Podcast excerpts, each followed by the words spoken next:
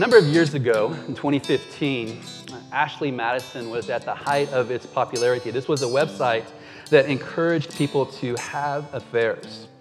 They boasted some 39 million users in 50 different countries, and according to one analytics provider, 124 million people visited this site each and every month. And in July 15th of that year, 2015, some hackers broke into the site and stole all the user information names, addresses, credit cards, and threatened to release it if the site was not brought down. And the site didn't come down. And so, just a short while later, they released a handful of names, and a month later, released to the public the 39 million registered users of this website. The week following saw a number of apologies being issued by polit- political figures, by pastors. We saw divorces being filed and even suicides, according to the Toronto police, where Ashley Madison is, is stationed. Their, their tagline is Life is short, have an affair. And it's really tragic to hear what has happened to, to so many people in the wake of this. But what I want us to see just with this example is that there are lots of voices out there telling you how you ought to think about this issue of love, sexuality, and the body. This is just one of them. And we can multiply these examples over and over again. But what I want us to ask today is this question How should we live in a highly sexualized world where everyone does what is right in his or her own eyes? How should we live in the kind of world and atmosphere that we find ourselves breathing in, where messages come to us even when we're not wanting them, telling you how you ought to live with this issue.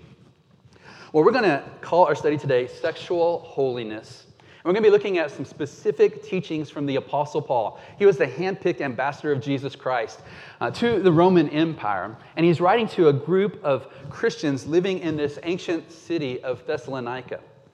And they, like us, were bombarded with messages left and right about how they ought to live and conduct themselves in the area of love, sexuality, and the body. So, we're going to give some consideration to his teaching as he seeks to put into practice for these Thessalonian believers the teachings of our Lord Jesus Christ. So, let's pause for a moment and ask the Lord to teach us, to open up our hearts to receive the things that he wants us to have this day. Let's pray.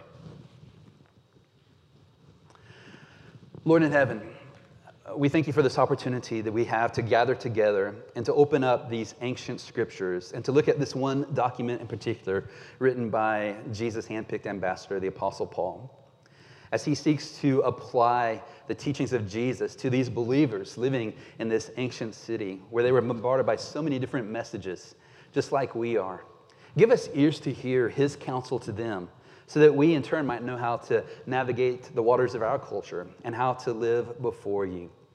Lord, we pray that you would bring conviction where there needs to be conviction, that you would bring hope where there needs to be hope, but that you would root each and every one of us in the ways of Jesus.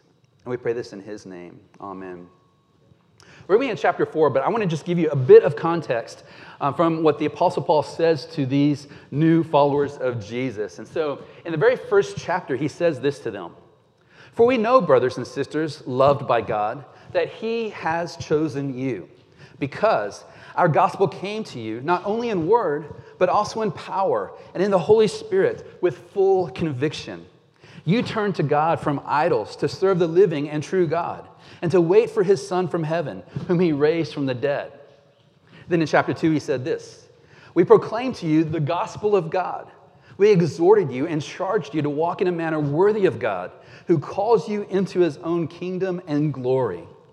The word of God is at work in you, believers.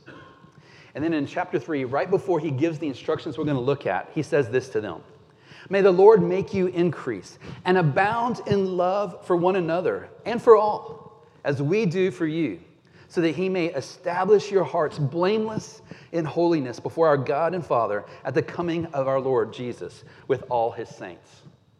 So Paul has reminded them that the gospel has come to them in great power, that they were converted to God. They turned from living for themselves and worshiping anything and everything to worshiping God. And he said, This is because the word of God is at work in you who believe. And then he says, Look, what I want to see in your life is that you increase in love more and more, just as you are doing, so that God may establish your hearts blameless before him.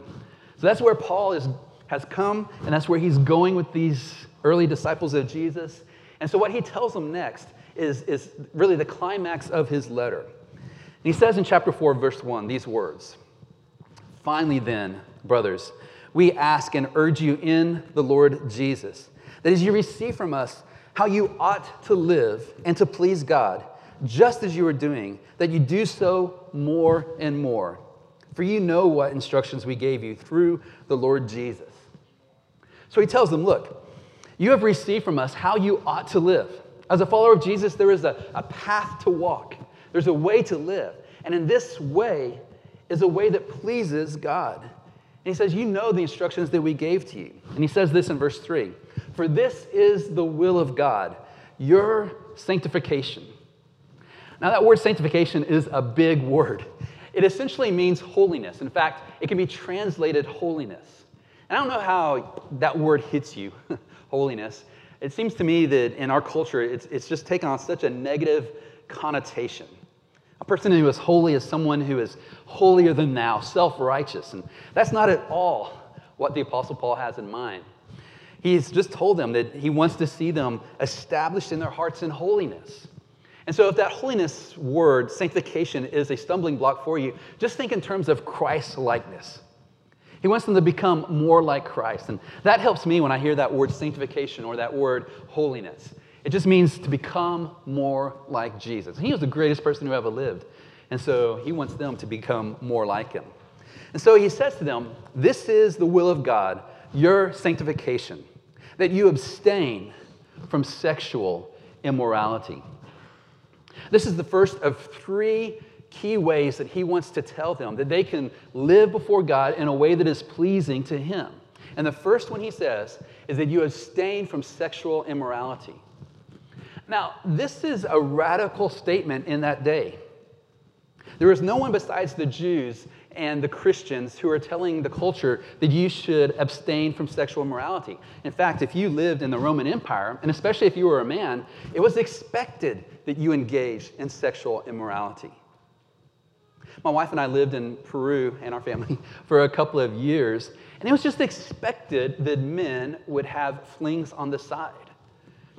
It was in very, in very many ways a matriarchal culture, and everyone respected the mother, but it was just expected of the men that they would not be sexually faithful to their wives. In the same way in the ancient world. To abstain from sexual morality, I mean, what are you crazy? I mean, who does something like that? But Paul says this is how you, as a follower of Jesus, can walk and please God, that you abstain from sexual immorality. And so, this word sexual immorality is almost um, just is key term that, that covers a lot of different areas.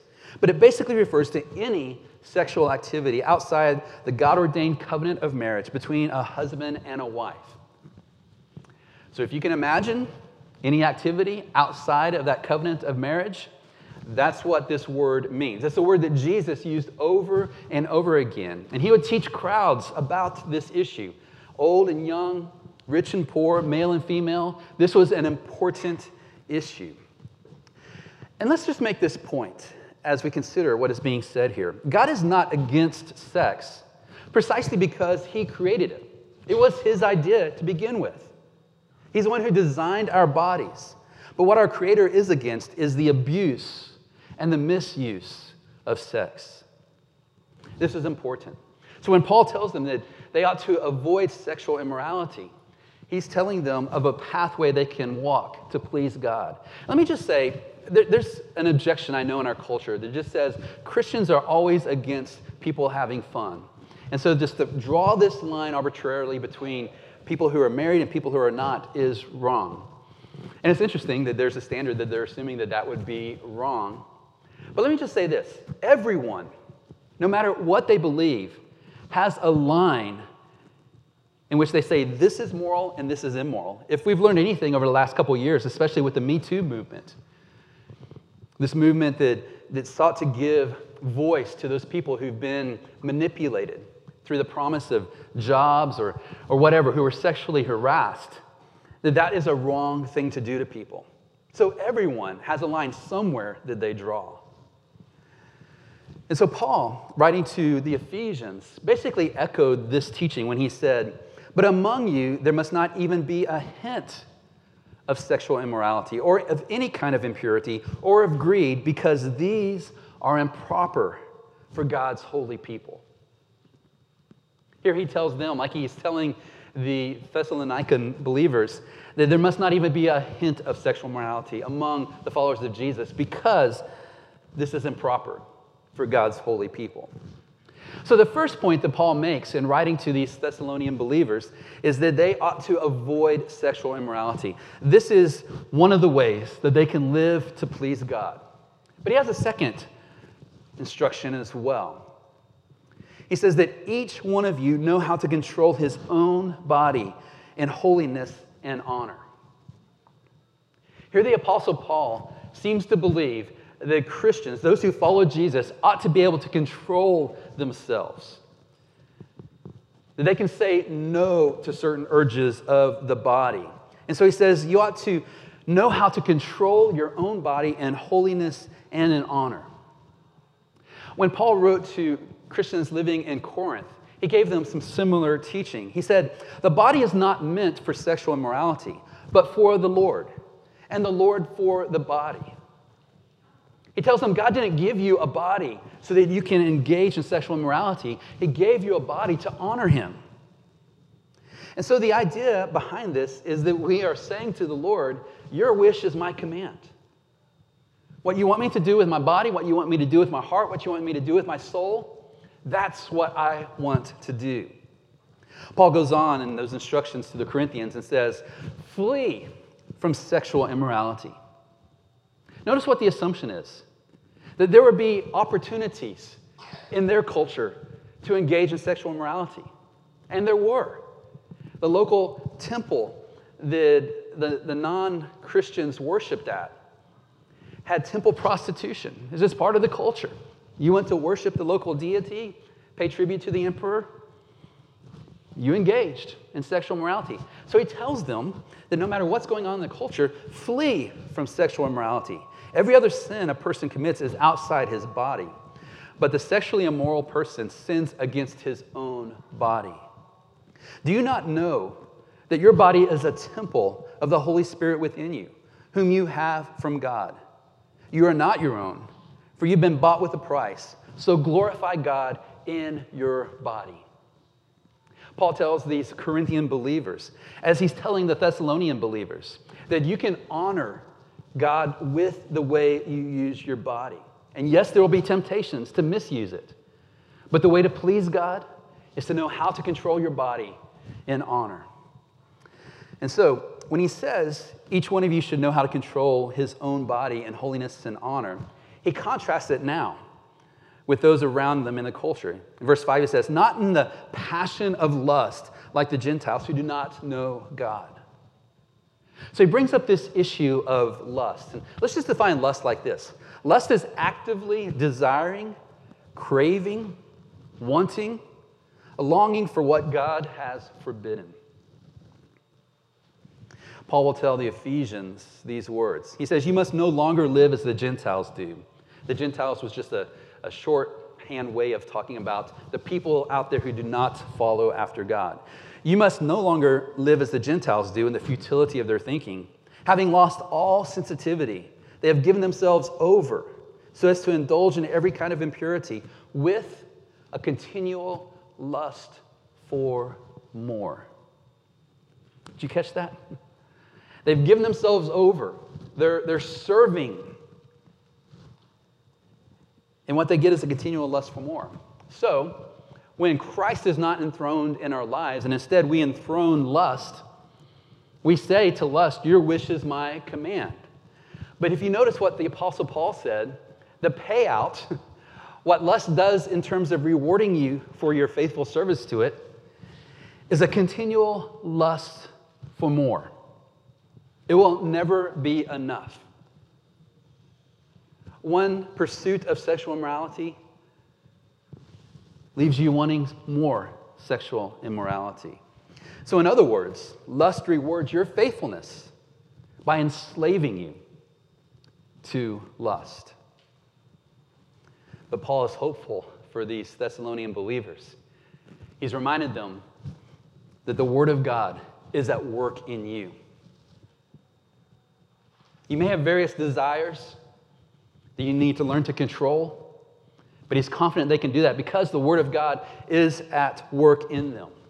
A couple weeks ago, I introduced you to this man named Wesley Hill. He's an associate professor of New Testament at Western Theological Seminary, and he has a book called Washed and Waiting. And what you need to know about Wesley Hill is he is a Christian, and he readily admits that he has always struggled with same sex attraction. But as he studied the scriptures, he came to the conclusion that this is not an avenue that he can pursue to please God in. And so he recognized that his option is to remain abstinent, to seek to serve the Lord in faithfulness as a single person.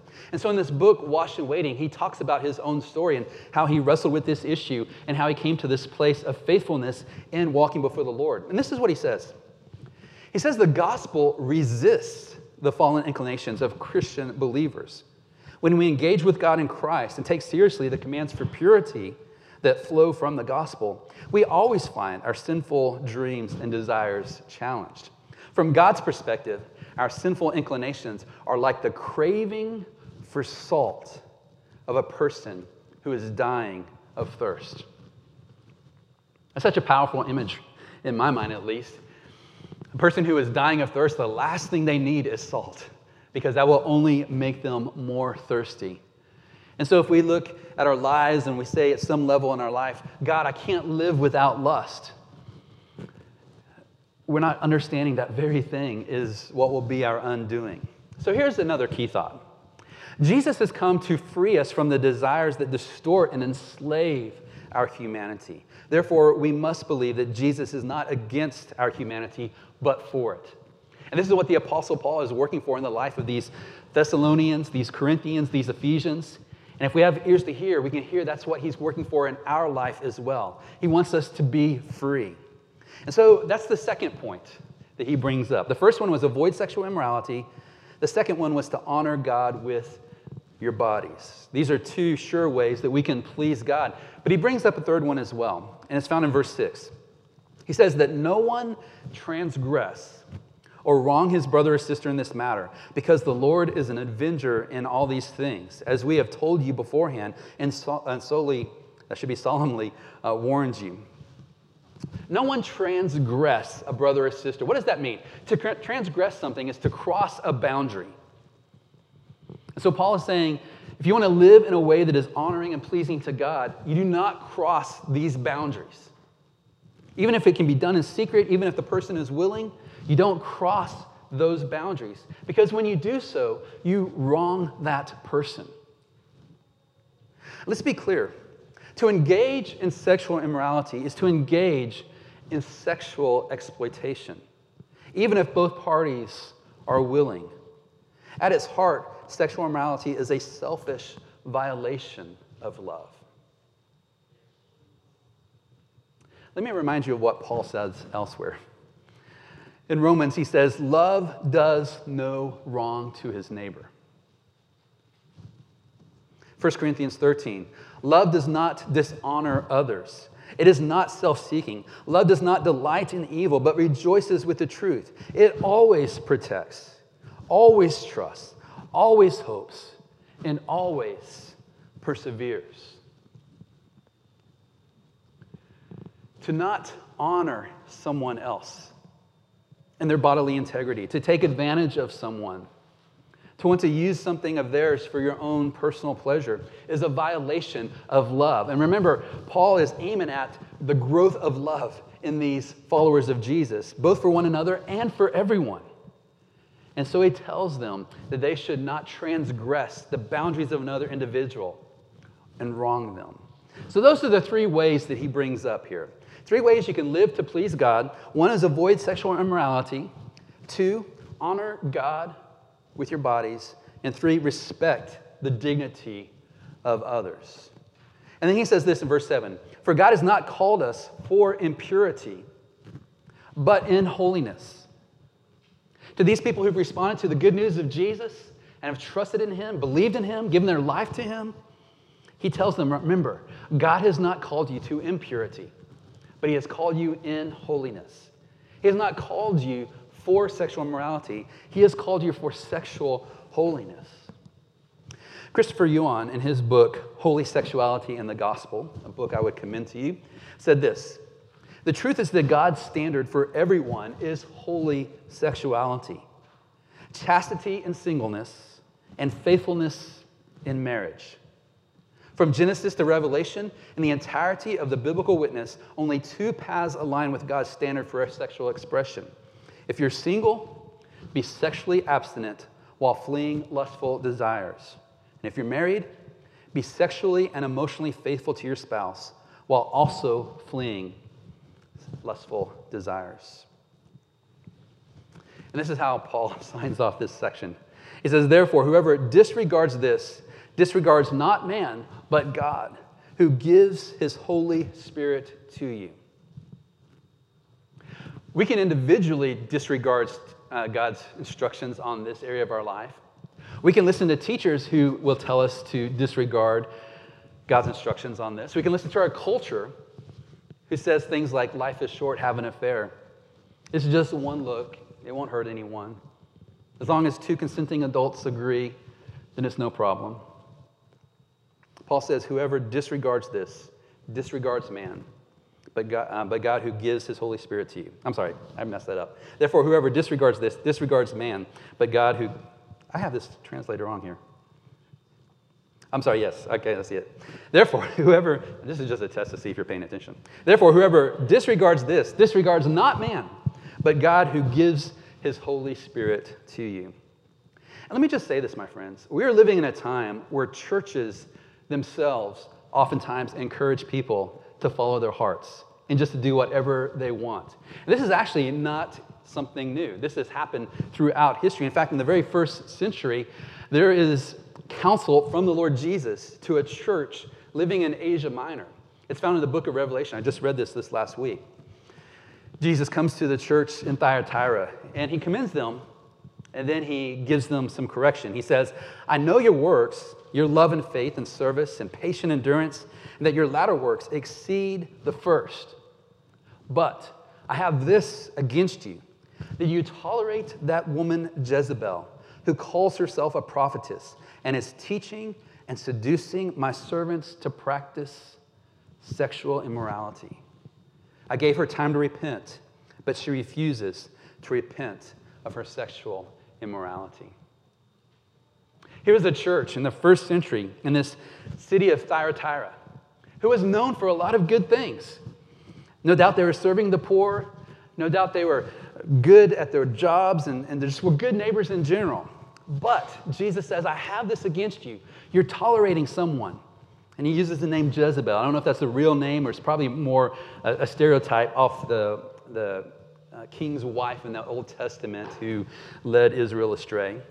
She calls herself a prophetess in this church. And what is she doing? She is teaching and seducing my servants. Jesus says she is teaching my servants. She's seducing my servants to practice sexual immorality. Paul would tell the Ephesians, For you may be sure of this, that everyone who is sexually immoral or impure or is covetous, that is, an idolater, has no inheritance in the kingdom of Christ and God. These are strong words, but Paul wants to get their attention. He says, Look, if you persist in something like this, that shows the true loyalty of your heart. And the true loyalty of your heart is to be a sexually immoral person. That's showing you who you truly serve. And so, the coming kingdom is a kingdom for those who love Jesus, want to walk in Jesus' way. And so, let me summarize our study so far. Followers of Jesus are called to sexual holiness in mind, heart, and body. This is God's will for us. Let me just give us uh, uh, uh, three points of application. The first one that's desperately needed for all of us is this let's embrace the healing of the gospel of Jesus. There's not one of us, including the pastor standing before you, who is not, at least in mind, if not heart and action, engaged in sexual morality. And so I'm sure that for many of us, our conscience is bothering us. Well, we prayed early in the service, Lord, remember not the sins of my youth, is something that plagues us. And let me just say, we need to understand that Christ has come exactly for people like us, for people who've messed up, for people who find themselves battling desires that they may not want, for those of us who sometimes have, have engaged in sexually immoral activities. Christ came for people like us. There's this beautiful passage in the Gospel of Luke where we're told in chapter 15 that the tax collectors and sinners were all drawing near to hear him, that is Jesus. And the Pharisees and the scribes grumbled, saying, This man receives sinners and eats with them. Now, these religious leaders were sneering at Jesus, and they thought it was just scandalous that Jesus would welcome sinners. And let me just say the word sinners in a lot of places in the gospel is, is code word for sexually immoral people, oftentimes used to describe prostitutes. This man receives sinners and eats with them.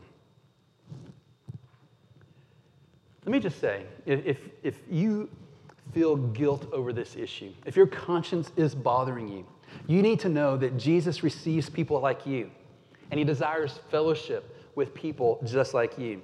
I loved what Jared Ayers, a pastor in Philadelphia Liberti Church, said. He says, Jesus stubbornly befriended, welcomed, and embraced sexual sinners and misfits and outsiders and outcasts, people like you and me. There is no scar or stain that is in too deep for the cleansing embrace and grace of Jesus. You are Jesus' kind of people. Jesus didn't come for the pure, He came for the impure. He didn't come for the righteous, but for sinners. He didn't come for those who have a perfect track record in this area of their life, but those who have failed miserably. You're a Jesus kind of people. You're the exact kind of people that he wants to draw into relationship with him.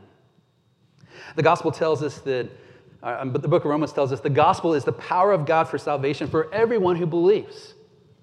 When we trust in Jesus and what he did on that cross, when he took the sins of the world upon himself, we are brought into a state of salvation with God, reconciliation with God. But let me tell you also, my friends, that same gospel that saves us is the same gospel that empowers us to actually be able to live the kind of life that God calls us to. So that when we see what Christ did for us, the cry of our heart becomes, Lord, your wish is my command. I want to follow you. Thank you for your grace and your mercy.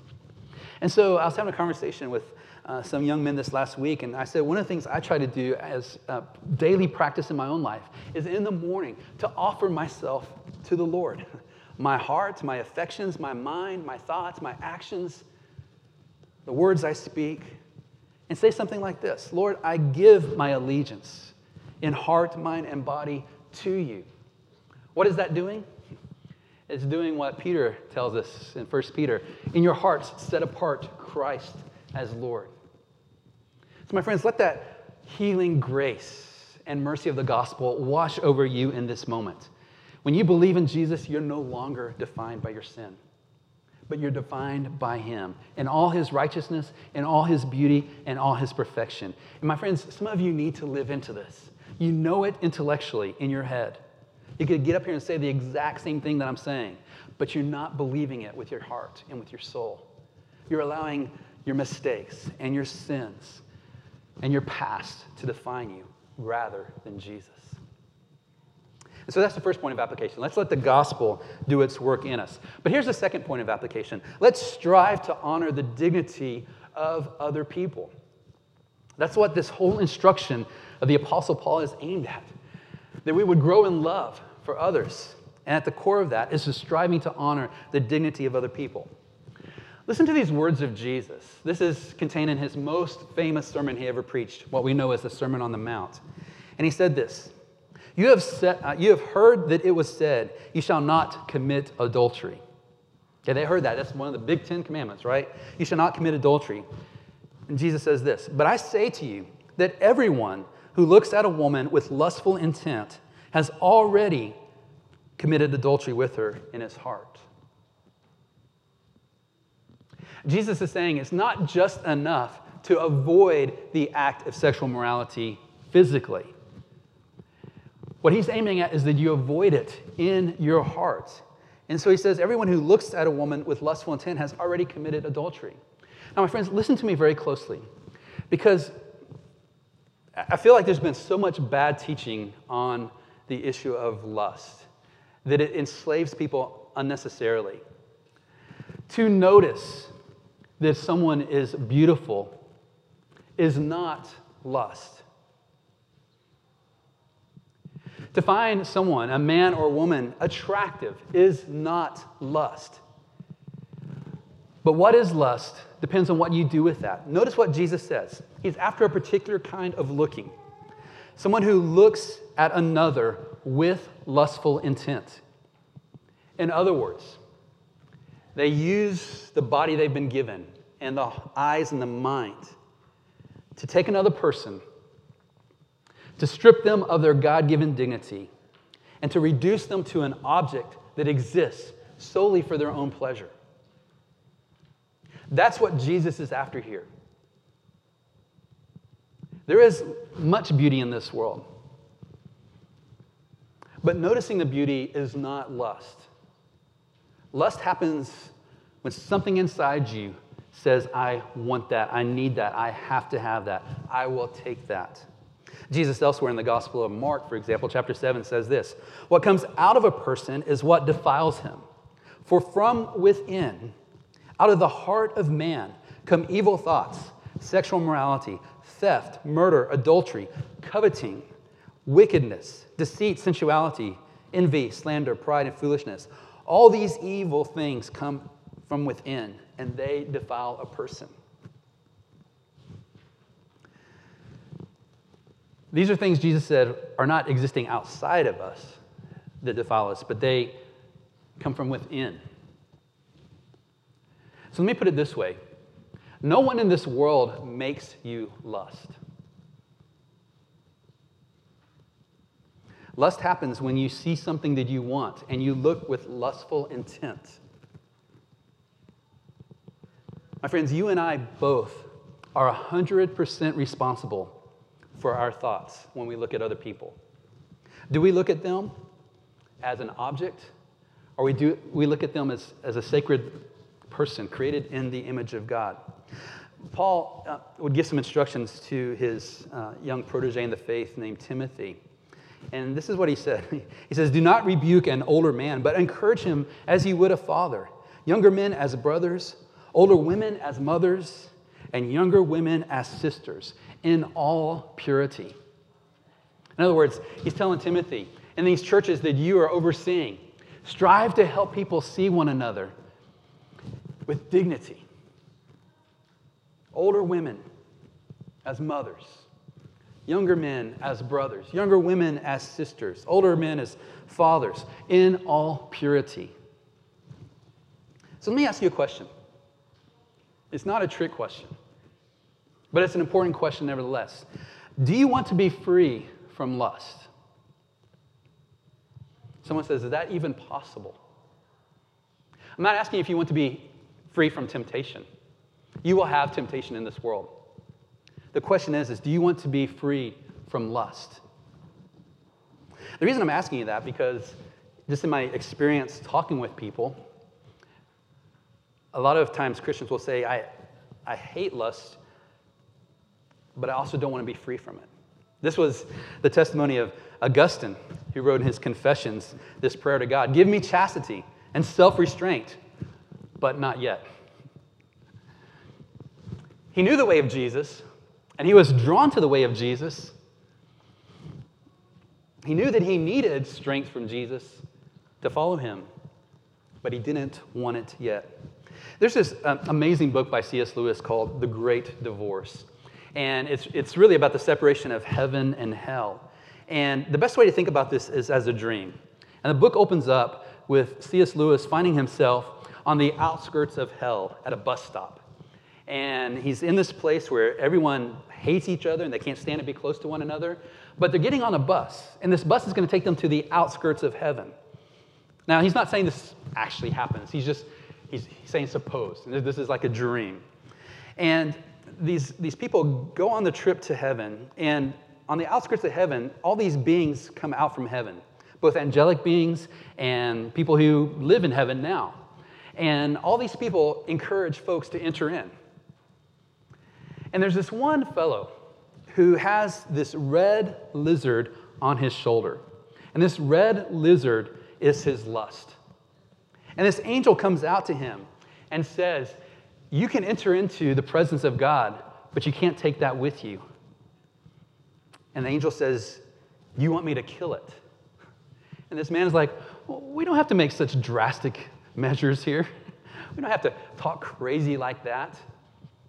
And angel says, Well, no one can enter into the presence of heaven with a lizard on their shoulder like that. Do you want me to kill it? And he just stammers and stammers. He's like, Well, you know, I don't think that we should, should be so violent. And, you know, maybe I can think about this and maybe we can come back and have another conversation.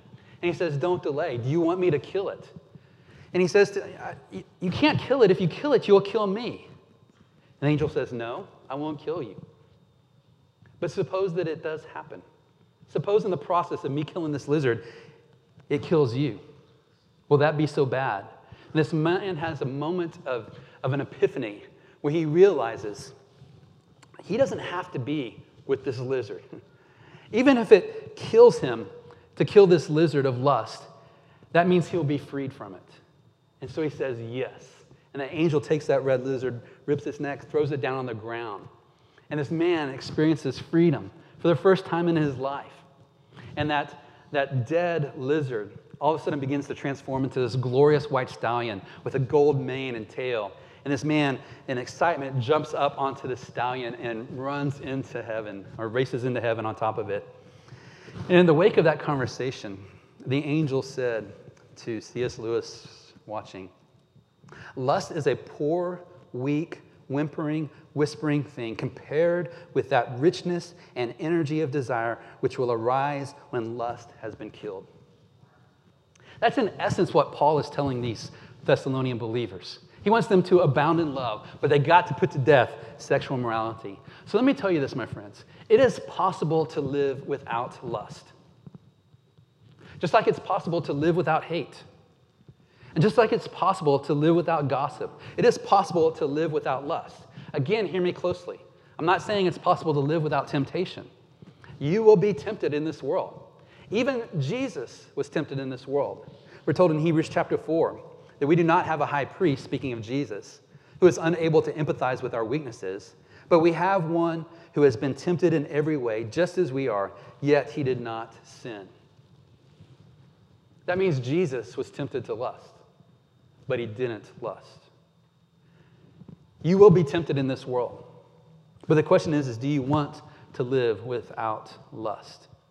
It is possible to live without lust. And I, I, need you to hear this because for many years, because of bad teaching I got, both from our culture and in the church, I just thought lust was something that is going to be here with me till the day I die. And what I began to see is temptation will be with me till the day that I die. But lust doesn't have to be. I can choose to say no to it by the power of the gospel at work within me, the power of God's Spirit. So Paul tells people. Words like this Put to death whatever belongs to your earthly nature sexual immorality, impurity, lust, evil desires, and greed, which is idolatry. We know that our old self was crucified with him, so that the body ruled by sin might be done away with, that we should no longer be slaves to sin, because anyone who has died has been set free from sin. Count yourselves dead to sin, but alive to God in Christ Jesus. Therefore, do not let sin reign in your mortal body, so that you obey its evil desires.